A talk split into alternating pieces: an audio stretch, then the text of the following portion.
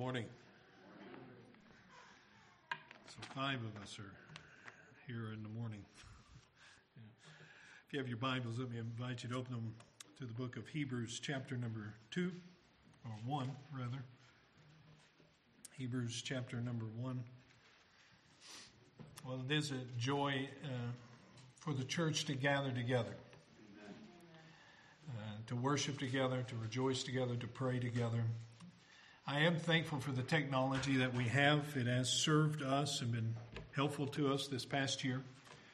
Uh, and even many who, uh, for whatever reason, can't be with us, um, whether either physical or distant, whatever that may be. Uh, my prayer this morning is that God would bless them, use the word to encourage them, whether listening live or later on in the week or next week or whenever that might be.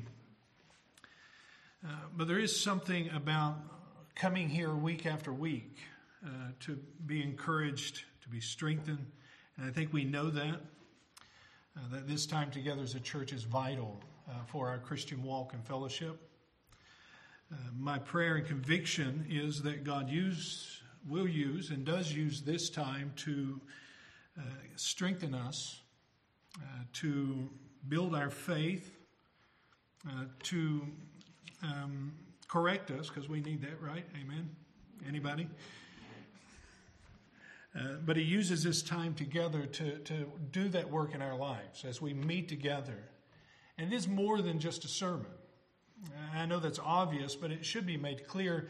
Uh, we come together for more than just hearing a sermon. You can get a sermon on YouTube or, or a podcast or whatever you want, and probably a better one if you wanted to look at it that way, you know.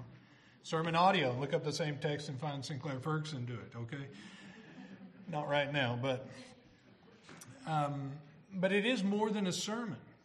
We meet together, we join ourselves together. it, it is part of that fellowship, uh, that interaction with one another, that, that looking over and seeing someone singing the same song as you, maybe better than you, maybe worse than you, doesn't matter, but, but you're together as you sing and, and as you rejoice uh, together. It is the small talk and the prayers that we do before and after. A constant reminder that you're not alone. Uh, even as we come on communion, that vis- those visual reminders that we are, uh, we are in this together. And it is here. I know it happens throughout the week as we gather together and we meet and we fellowship, we work together, whatever it may be. But, but it's here a good place to start to fulfill those scriptures that teach us how to interact with one another uh, all through the New Testament. And so um, I just want to, as the old saying goes, I know I may be preaching to the choir this morning because you are here. So um, I just want to remind you what a blessing it is that God has given us in the body of Christ, meeting together, uh, focusing and worshiping Him. Well, if you have your Bibles open uh, to the book of Hebrews, I'm going to begin reading in chapter number one verse 1, and I'm going to read through Hebrews uh, chapter 2, verse 4. The Bible says, beginning in verse number 1, long ago, at many times and in many ways, God spoke to our fathers by the prophets.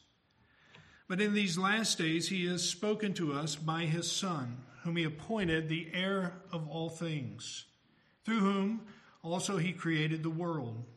He is a radiance of the glory of God and the exact imprint of his nature, and he upholds the universe by the word of his power.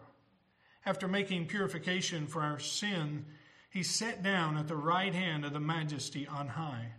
Having become as much superior to the angels as the name he has inherited is more excellent than theirs. For to which of the angels did God ever say, You are my son, today I have begotten you? Or again, I will be to him a father, and he shall be to me a son. And again, when he brings the firstborn into the world, he says, Let all God's angels worship him. Of the angels, he says, He makes his angels winds and ministers a flame of fire.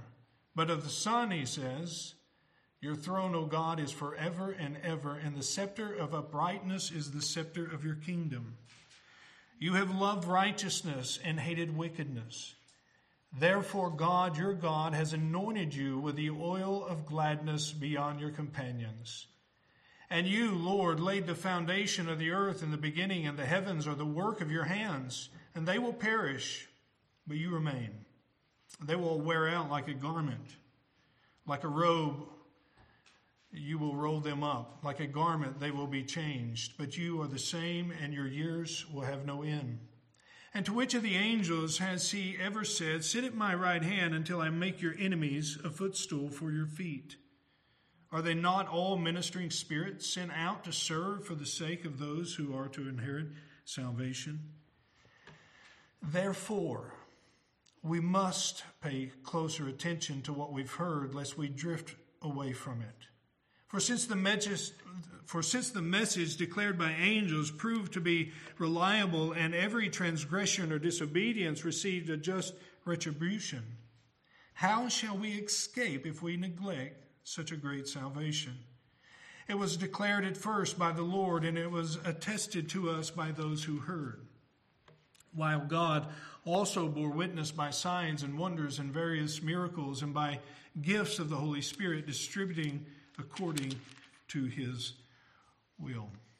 Pray with me just for a moment. Father, this is your word. Lord, we just pray that you would work it into our lives this morning by your Spirit in Jesus' name. Amen. Maybe you remember reading in 2019 of a megachurch pastor who stepped down from his church, announced he was leaving his wife, and essentially leaving the faith altogether. Sometimes when we hear stories like that, we think of more of a liberal theology kind of church, and yet we sing their music uh, in many ways. And, uh, and yet here he is.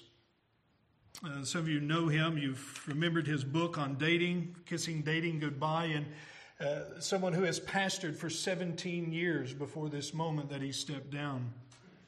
In an interview that he was in, he, he basically just simply said, as being asked about the situation, he said he excommunicated himself from the church.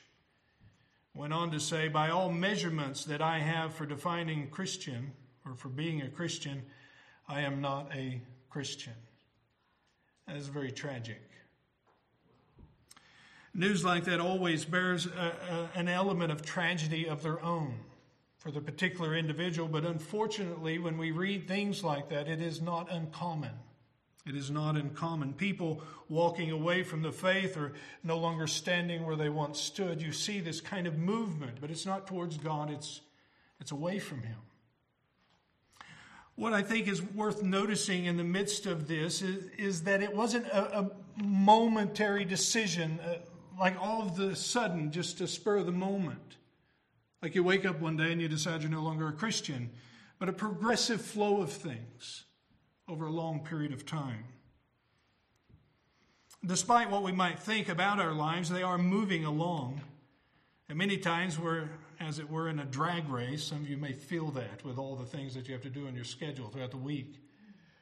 Coming and going, juggling things, plans, going to work, cooking, all the business of entertaining guests, and before you know it, a month has passed, or a couple of months, or a year or two has passed. You don't know where they went.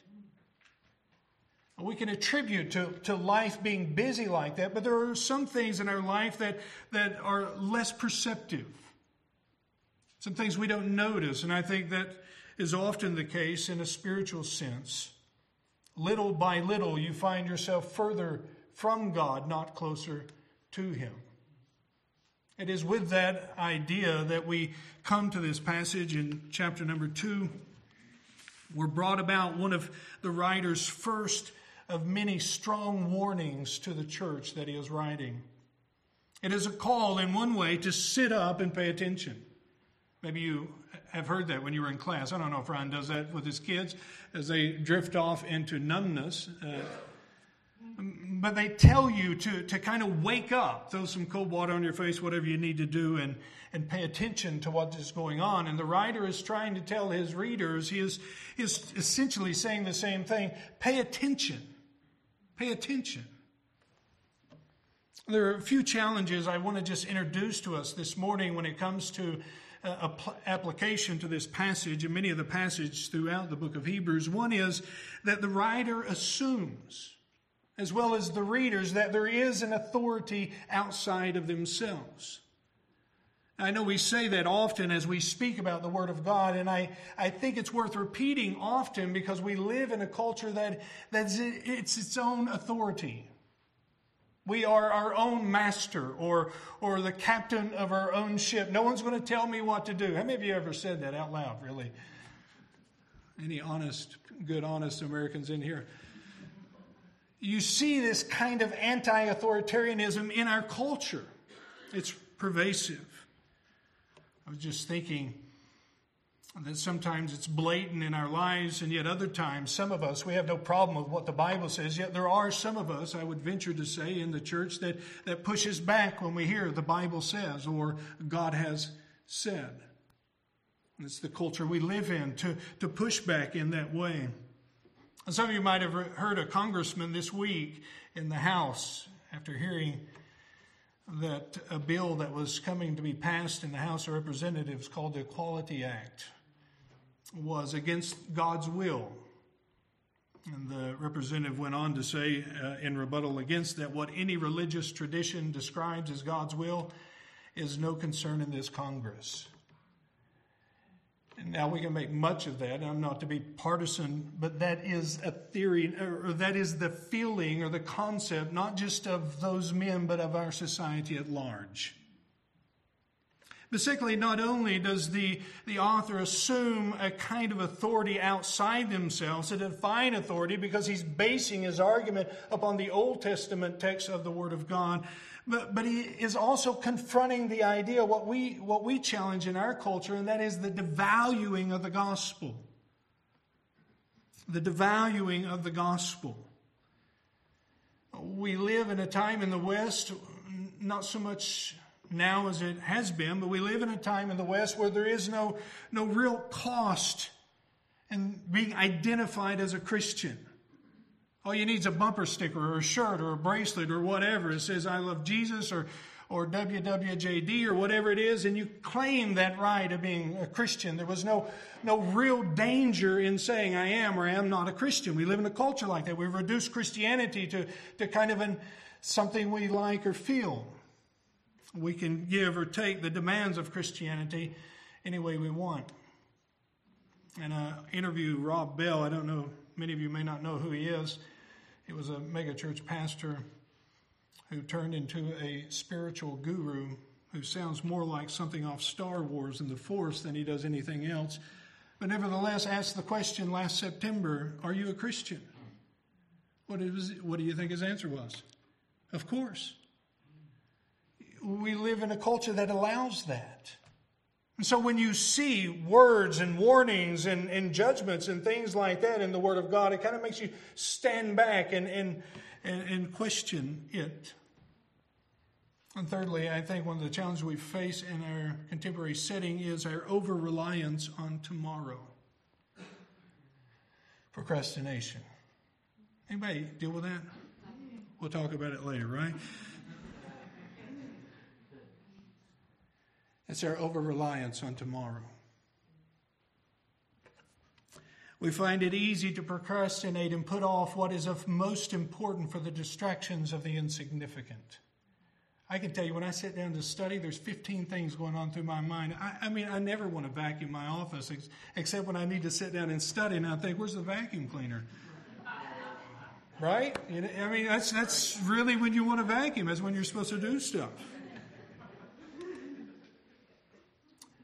But our, our, our reliance on tomorrow, our, our, our taking it for granted, really brings us to places where the Word of God calls us for sober urgency in, in the matter of life and death. And, and we're able to take it and kind of numb it up a little bit because, after all, that's a big decision. We'll do it tomorrow. In fact, the Hebrew writer reminds us it's today all throughout this letter and even in the words he gives here, it is a sober warning given to us. With that in mind, let's look at the command in verse number one of chapter number two. He says, Therefore, we must pay much closer attention to what we have heard, lest we drift away from it. Now, what we have looked at in chapter number one and what we see all through those 14 verses is to look at Jesus. see him, come to understand and, and know who he is, look and see him as the full revelation of God, the exact imprint of his nature. Come and see the one whom God has spoke fully and lively through. Come and see the prophet whom God has sent, not in many ways, in many forms, but, but fully in this one time. Come and see Jesus. Come and see him who is the creator of all things, who sustains all things, and, and come and see the one in whom the angels worship. And even as we have worked through that in our time, in our study through the book of Hebrews, we've been trying to explain and understand what all these terms mean. He's saying, come and know who he is. He doesn't give a command. He doesn't, he doesn't give us a list of five things to do. He spends a chapter in, in deep, rich theology saying, come and see who this one is. Know, by seeing, he means more than look on with our physical eyes. I know that would be nice, wouldn't it, if we could we could just kind of work everything out where we could see it. We're seeing is believing. He's not saying that kind. But come and know him. See him by understanding the message about him, the message he gave, the message that his disciples had given him, the eternal one who is worshiped. And yet, he begins chapter number two with that reminder of therefore. He brings to us the conclusion or the application of what it means for Christ to be Christ, for him to have done what he has done in his person and God revealing him to us. Now, there are many people in our society, many studies that, that you take in college and classes that people just talk about ideas and they debate them vigorously and they uh, almost religiously psychology and philosophy and politics. Some of you probably done that over Christmas, right? With your family. You got with your family and you just talk about stuff.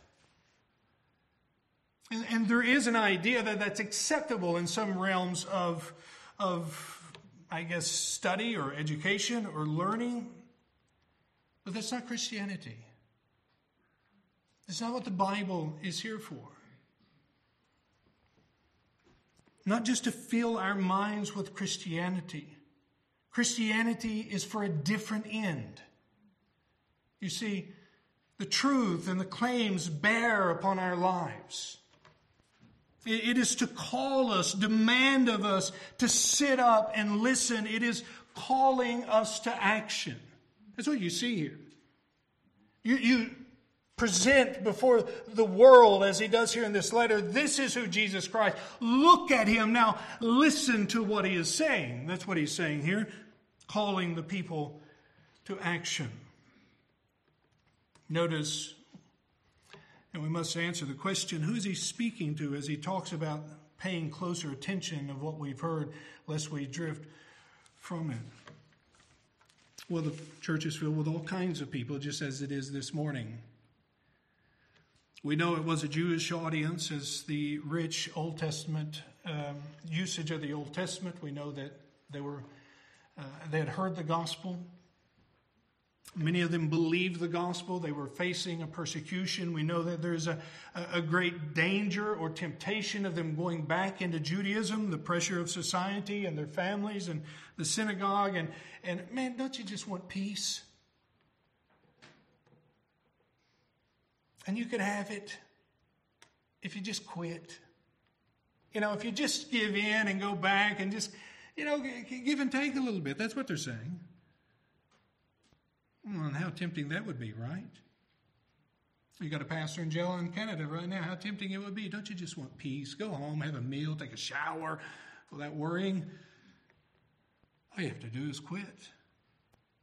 There's a church facing some of those temptations. And even within the church, not only those who are, are facing that temptation, they're standing on the line of going, coming or going or wherever they're at. There's, there's those who are, who are there and they're very familiar with Christianity and they still haven't decided yet, you know? Kind of going to see how this thing pans out. Many commentators and scholars bring us to this place that there are those who, who know all the facts about the gospel, and yet they've made no decision about it. This message this morning is for the complacent within the church, the undecided and the spiritually slothful. It is for the indifferent. And can I say this morning, it is for all of us. It is for all of us. Because he wants to warn us, not to, to hold fast, to listen, to pay close attention to what we have heard from Christ. And, and the danger he gives to us is that we may drift away from it. And you know the image, you have it in your mind, you have a boat and it's just going along the current, and, and it's almost as if you're trying to just let the boat just drift into the dock instead of going there. It's 30 feet, 40 feet, 100 yards down the river. And he's saying that in this cultural climate, with all the pressures they're facing, they're, they're, they're in, a, in, a, in activity, their, their unwillingness to receive the gospel is, is, is bringing them in a dangerous place. They may drift away from it. As a boat without an anchor, untied to the dock, it may just slip on away, as one writer has said, from the safe harbor of Christ Himself. Can I say that there's some of you young people here this morning that may need to hear this warning? You know the facts about Jesus Christ. You've heard the gospel. You've been here. I, at least I've seen you many times. And over and over, maybe in your home, maybe in your families, you've heard the gospel. There's a moment that you have to come to that realization of have you put your faith and trust? Have you received the gospel? You go out into the world and the current is, is, is away from God. It's not going to lead you to God. It's not going to lead you to Christ. It's not going to lead you to repentance and faith. And, and it is that kind of worry that this writer has in mind. It's that kind of worry that, that I have in mind this morning that after hearing all that you've heard all of your life, that the moment of decision you walk away neglecting. Just leaving it lay there, leaving it alone. It isn't just a worry for young people, is it? How many parents have raised their kids in church so that they could have a good upbringing, have some morals invested in their life? They want the best for them or want good for them, and only to find in the midst of their retirement a kind of stale religion in themselves. Some of you know people like that.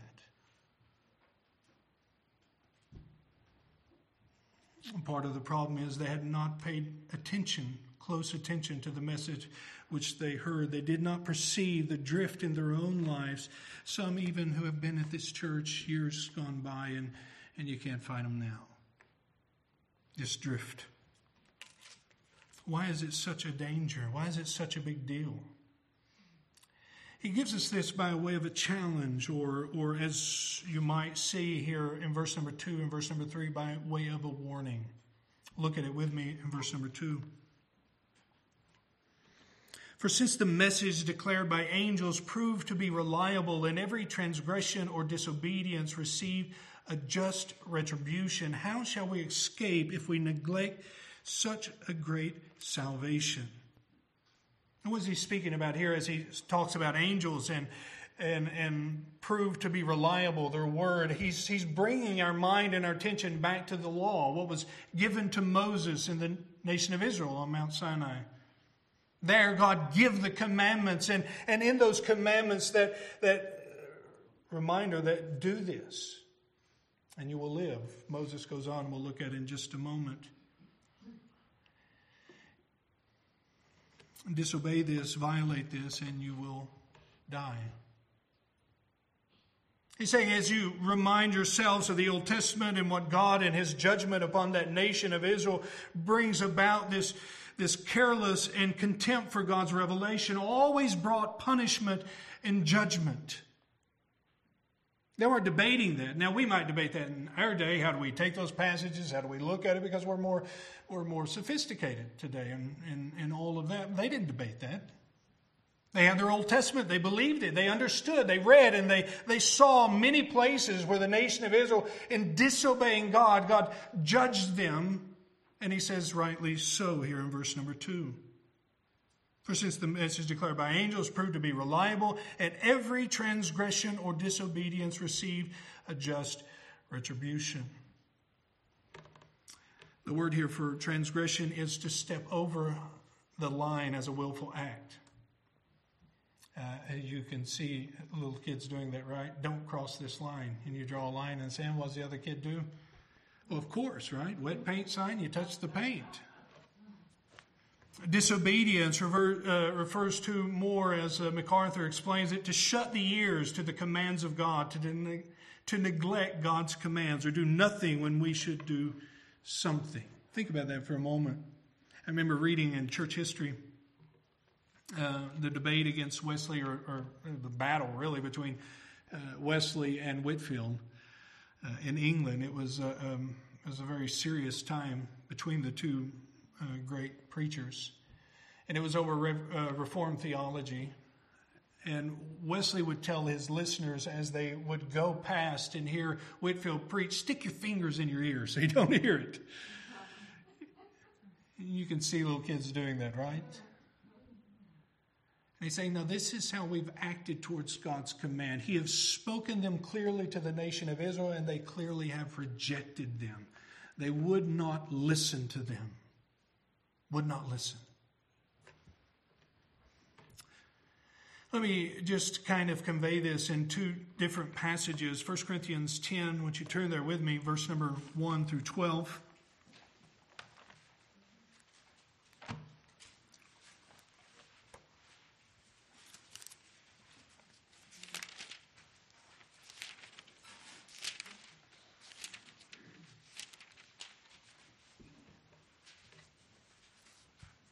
1 Corinthians 10, verse 1 through 12, Paul summing up the Old Testament or, or summing up the children of Israel's journey through the wilderness. He says, For I do not want you to be unaware, brothers, that our fathers were all under the cloud and passed through the sea. All were baptized into Moses in the cloud and in the sea, and all ate the same spiritual food, and all drank the same spiritual drink, for that for they drank from the spiritual rock that followed them. That rock was Christ. That's enough to write a, a book on, I'm, I'm sure. He said, Nevertheless, with most of them, God was not pleased, for they were overthrown in the wilderness. That's a very significant statement. It was in that wilderness that they died. In the wilderness, they were overthrown. Now, these things took place as examples for us that we might not desire evil as they did. Do not be idolaters as some of them were, as it is written, the people sat down to eat and drink and rose up to play. Speaking of the, the golden calf.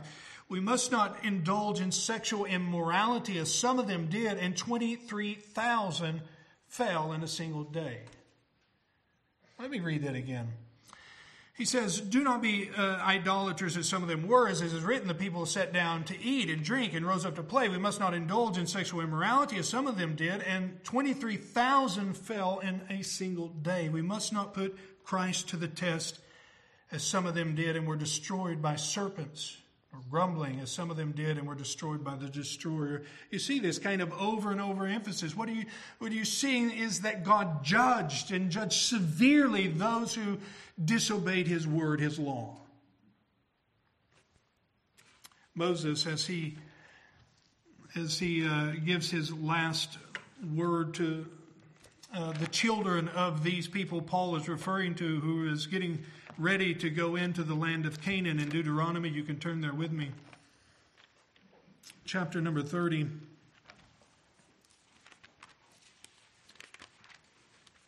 Sometimes considered to be the second reading of the law, the confirmation of the law given to the children of those who first received it.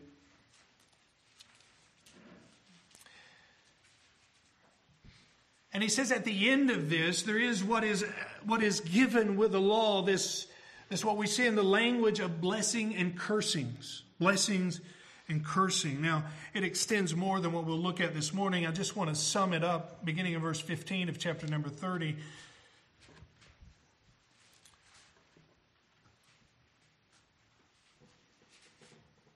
He says, See, I have set before you today life and good, death and evil. If you obey the commandment of the Lord your God that I command you today by loving the Lord your God and walking in his ways and by keeping his commandments and his statutes and his rules, then you shall. What does your translation say? Oh, that's nice, isn't it? and multiply, and the Lord God will bless you in the land that you are entering and take possession of it. But if your heart turns away and you will not bet or you will not hear, notice that connection with hearing it and, and obeying, but are drawn away to worship other gods and serve them, I declare to you today that you shall surely perish. You shall not live long in the land that you're going over to Jordan to enter and possess. I call to heaven and earth to witness against you today that I have set before you life and death, blessing and cursing. He goes on and says, Therefore, choose life that you and your offspring may live, loving the Lord your God, obeying his voice, and holding fast to him, for he is your life and the length of days that you may dwell in the land that the Lord swore to your fathers, to Abraham, to Isaac, to Jacob, to give to them.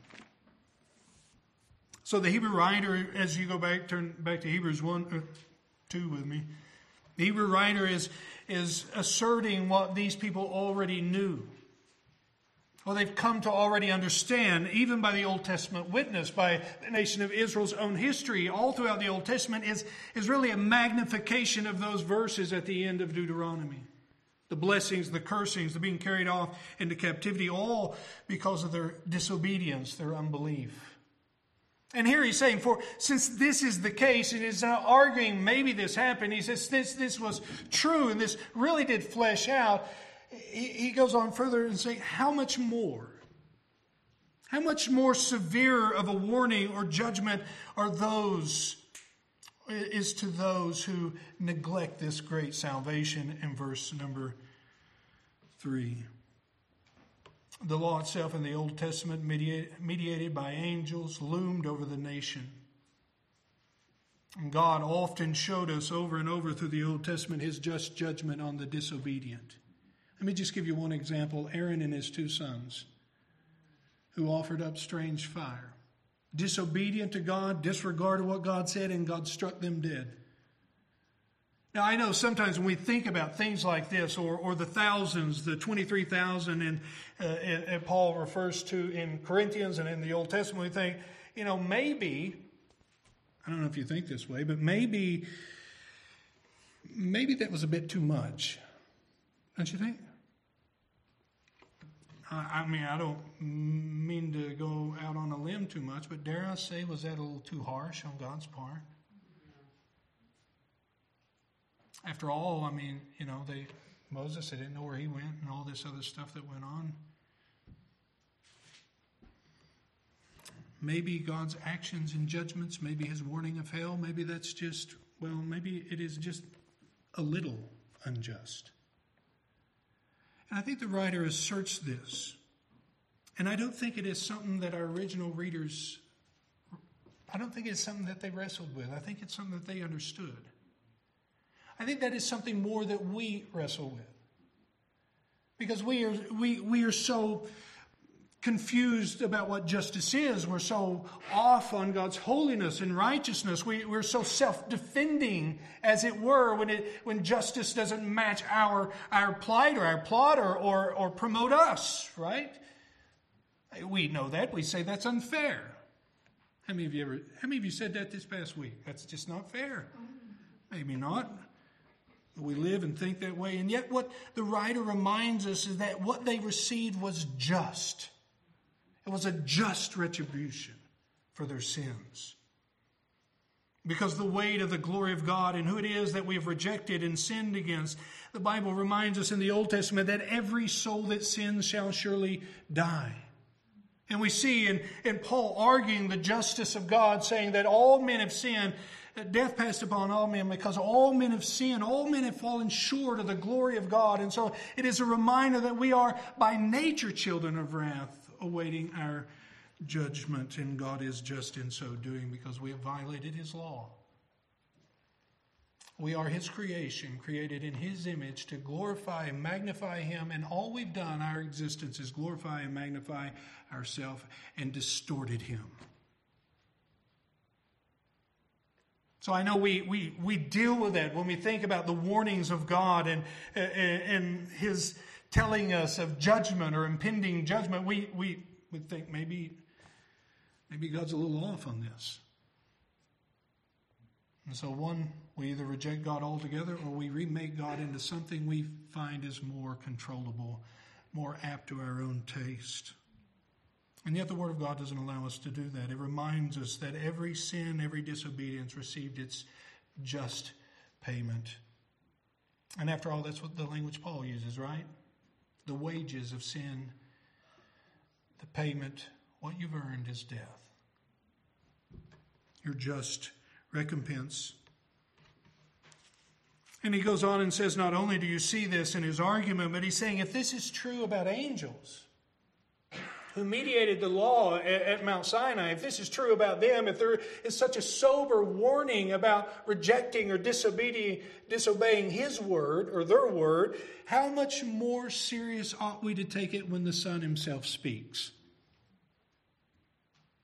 How, how much more serious should we take the gospel or its call upon our life to repent and, and believe? How much more serious should we take it, the one whom angels worship?